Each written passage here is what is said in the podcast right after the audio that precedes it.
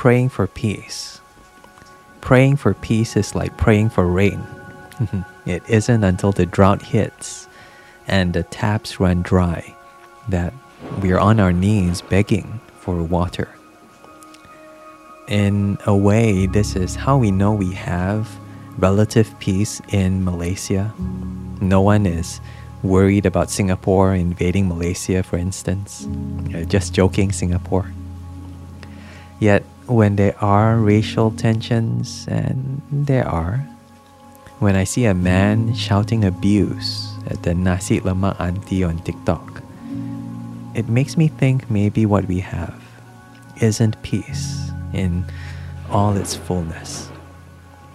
What does it mean for Christians to pray for peace in Malaysia? I suggest it means praying for three things. Number one, for justice. Number two, for forgiveness. Number three, for our enemies. It might be helpful to look at Romans chapter 5 verse 1. Therefore, since we have been justified by faith, we have peace with God through our Lord Jesus Christ. So, number one, for justice. Justice uh, means something wrong needs to be made right. God doesn't ignore the problem.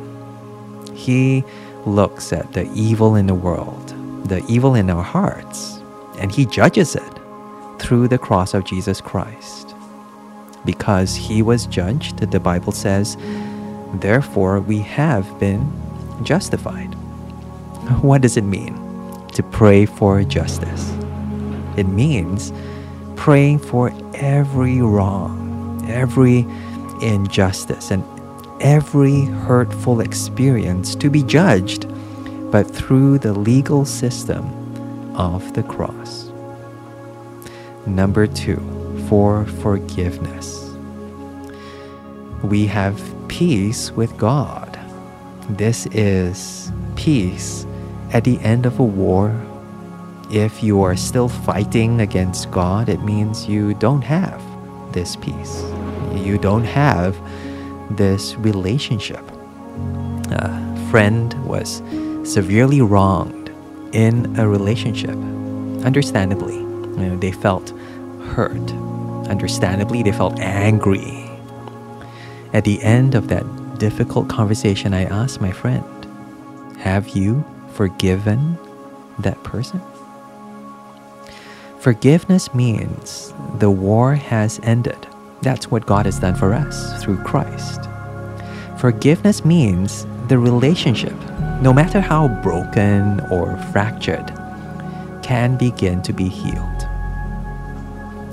Number three, for our enemies. Through our Lord Jesus Christ. Uh, both Lord and Christ mean king. Yet this king makes his enemies his friends in his kingdom. It is easy to pray for our friends. God, please bless my loved ones. Lord, use my good friend for your glory. What if we prayed the same things for our enemies? God bless that person who hates me. Well, yes, but ultimately, what it means is this praying for them to call Jesus their Lord and their King as well. God, help them to see the cross. God, forgive them their sins through the cross.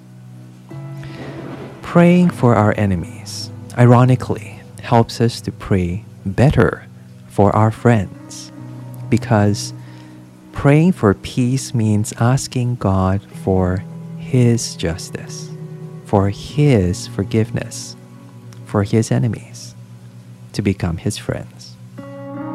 Happy Malaysia Day!